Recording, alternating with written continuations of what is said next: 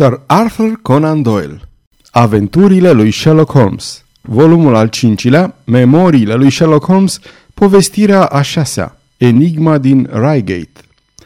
A trecut ceva timp până când sănătatea prietenului meu, Sherlock Holmes, s-a ameliorat după încordarea cauzată de eforturile lui extreme din primăvara anului 1887. Întreaga afacere cu compania Netherlands Sumatra și cu mărșeviile colosale ale baronului Maupertois sunt prea proaspete în mintea publicului și au o prea strânsă legătură cu politica și cu finanțele pentru a fi subiecte potrivite în cadrul acestei serii de schițe. Totuși, au dus în mod indirect la o problemă deosebită și complexă care i-a dat prietenului meu ocazia să demonstreze valoarea unei arme noi pe lângă multe altele de care se folosise în lupta lui de o viață împotriva crimei. Făcând apel la însemnările mele, observ că era ziua de 14 aprilie, atunci când am primit o telegramă de la Lyon, care mă anunța că Holmes zăcea bolnav în hotelul Doulon. Am ajuns în camera lui în mai puțin de 24 de ore și am constatat ușurat că nu era nimic grav în simptomele sale. Însă până și constituția lui de fier cedase sub presiunea unei anchete care durase mai bine de 2 luni. Perioadă în care nu lucrase mai puțin de 15 ore pe zi și, după cum mă asigurase chiar el, nu odată se concentrase asupra sarcinii sale timp de 5 zile la rând. Nici măcar rezultatul triumfător al muncii lui nu l-a putut salva de la o reacție după un astfel de efort și, într-o vreme când numele lui răsuna în toată Europa, iar camera îi era plină până la glezne cu telegrame de felicitare, l-am găsit pradă celei mai negre depresii. Cu toate că știa că reușise acolo unde poliția a 3 țări eșuase și că anticipase de fiecare dată manevrele celui mai desăvârșit excroc din Europa, acest lucru nu era suficient să-l scoată din deprimare. 3 zile mai târziu eram iarăși amândoi în strada Baker, dar era evident că prietenului meu i-ar fi prins mult mai bine o schimbare, iar gândul la o săptămână de primăvară petrecută la țară mă atrăgea și pe mine. Vechiul meu prieten, colonelul Hayter, care îmi fusese pacient în Afganistan, își cumpărase acum o casă lângă Reigate, în Surrey, și mă rugase de multe ori să-l vizitez. Ultima oară îmi spusese că dacă prietenul meu ar vrea să vină cu mine, i-ar face mare plăcere să-l aibă și pe el ca oaspete. A fost nevoie de puțină diplomație, dar când Holmes a înțeles că locuința aparținea unui burlac și că îi se va permite cea mai deplină libertate, a căzut de acord cu planurile mele, astfel că, la o săptămână după întoarcerea noastră de la Lyon, eram sub acoperișul colonelului. Hayter era un vechi și bun soldat care călătorise mult și, după cum mă așteptasem, și-a dat în curând seama că el și Holmes aveau multe lucruri în comun. În seara sosirii noastre ne-am dus după cină în sala de arme a colonelului, iar Holmes s-a întins pe canapea în timp ce eu și Hayter admiram mica lui colecție de arme est-europene. "Apropo," zise deodată colonelul, "cred că voi lua unul dintre pistoalele astea cu mine în cameră, în caz că avem vreo alarmă." "O alarmă?" am zis eu. "Da, nu de mult am avut parte de o sperietură pe aici. Bătrânul Acton, care e unul dintre magnații regiunii, i-a fost spartă casa luna trecută. N-au fost prea multe pagube, dar indivizii sunt încă liberi." "Niciun indiciu?" întrebă Holmes uitându-se cu coada ochiului la colonel. "Încă nu, dar afacerea e una modestă, una din micile noastre infracțiuni de la țară, care probabil că vă pare prea nesemnificativă, domnule Holmes, mai ales după această afacere internațională de proporții." Holmes își flutură mâna în nepăsare la auzul complimentului, dar zâmbetul lui arăta că îl încântase. "A fost vreun aspect interesant?" "Nu cred. Hoții au răscolit biblioteca și s-au ales cu puține lucruri pentru osteneala lor.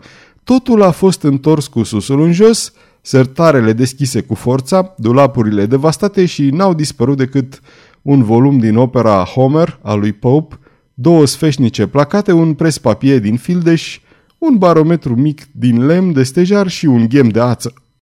"Ce sortiment extraordinar!" am exclamat. "A, e clar că indivizii au înșfăcat tot ceea ce le-a căzut în mână."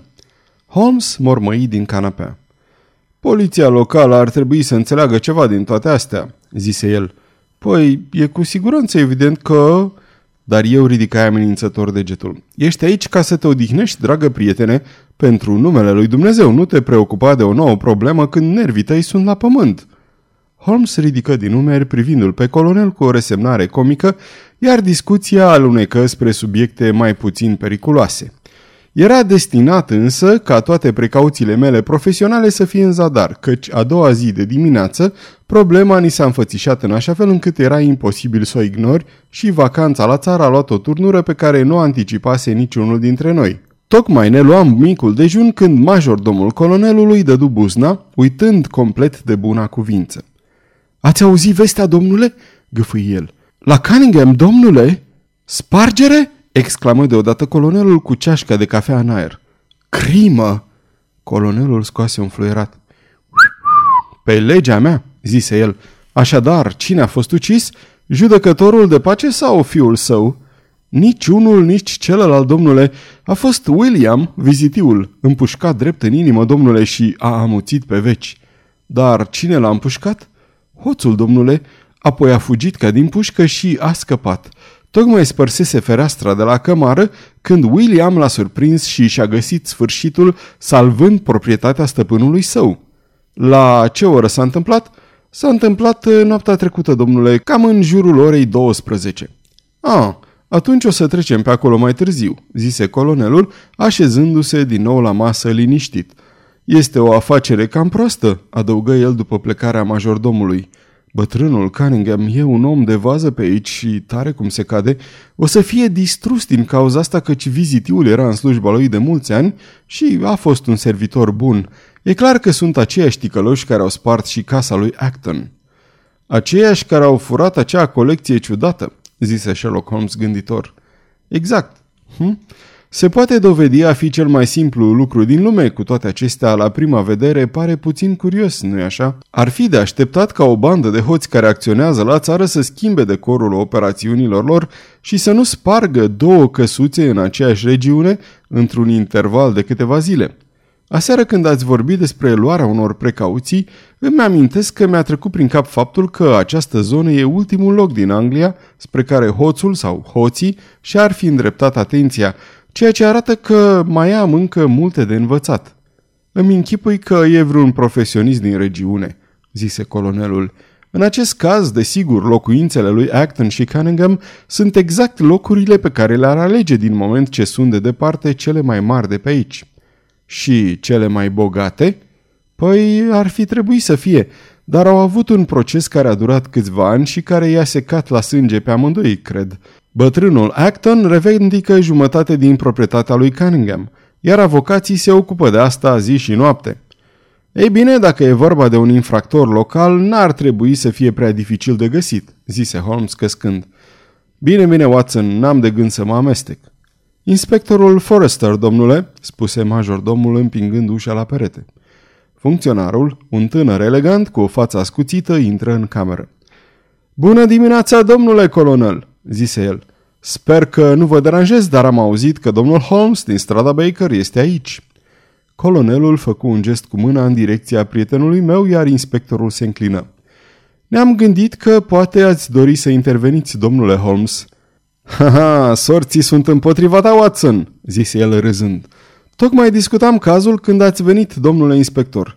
Poate ne puteți da câteva detalii?" Văzând că se rezeamă de scaun în acea manieră familiară, mi-am dat seama că nu mai am nicio șansă. "În afacerea Acton n-am avut niciun indiciu, dar acum avem destule și nu e nicio îndoială că e vorba de aceeași persoană în ambele cazuri. Omul a fost văzut." "Aha. Da, domnule, dar a fugit ca o căprioară după ce a atras glonțul care l-a omorât pe bietul William Corwin. Domnul Cunningham l-a văzut de la fereastra dormitorului, iar domnul Alec Cunningham l-a văzut din coridorul din spate. Era ora 12 fără un sfert când s-a dat alarma. Domnul Cunningham tocmai se dusese la culcare, iar domnul Alec fuma o pipă îmbrăcat în halat. Amândoi l-au auzit pe William, vizitiul, strigând după ajutor, iar domnul Alec a fugit într-acolo să vadă ce se întâmplă. Ușa din spate era deschisă și, când a ajuns la capătul de jos al scărilor, a văzut doi oameni luptându-se afară. Unul dintre ei a tras un foc de armă, celălalt a căzut, iar ucigașul a fugit prin grădină și a sărit gardul." Domnul Cunningham, uitându-se pe fereastra dormitorului, l-a văzut pe individ când a ajuns la stradă, dar l-a pierdut imediat din vedere. Domnul Alec s-a oprit să vadă dacă îl poate ajuta pe muribund și astfel ticălosul a scăpat. În afara faptului că era un bărbat de statură mijlocie și îmbrăcat în ceva negru, nu avea niciun indiciu asupra persoanei, dar facem cercetări asidue și, dacă e un străin, o să-l găsim în curând. Ce căuta acest William acolo? A spus ceva înainte să moară? Niciun cuvânt. Locuiește într-o cabană împreună cu mama lui și, fiind un om foarte devotat, ne-am gândit că s-a dus spre casă cu intenția de a vedea dacă totul e în ordine acolo. Firește că treaba cu Acton i-a pus pe toți în gardă. Probabil că hoțul abia spărsese ușa, iar încuietoarea era forțată atunci când l-a surprins William.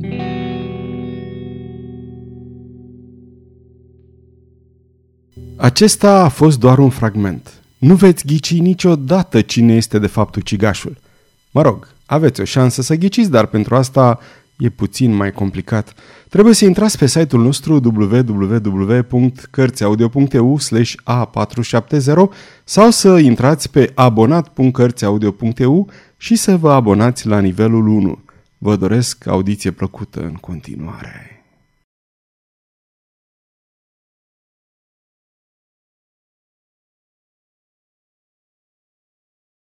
Aceasta este o înregistrare cărțiaudio.eu. Această înregistrare este citită cu respectarea legislației în vigoare pentru www.cărțiaudio.eu. Copierea, repostarea, multiplicarea, vânzarea, închirierea sau difuzarea publică a acestei înregistrări, fără acordul scris al www.cărțiaudio.eu, constituie infracțiune și se pedepsește conform legislației în vigoare. Pentru noutăți, vă invităm să vizitați site-ul www.cărțiaudio.eu și să ne susțineți cu un like, subscribe și follow pe canalul de YouTube Cărți Audio. De asemenea, puteți să-i susțineți printr-o donație pe naratorii voluntari ai acestui canal. Vă mulțumim și vă dorim audiție plăcută în continuare.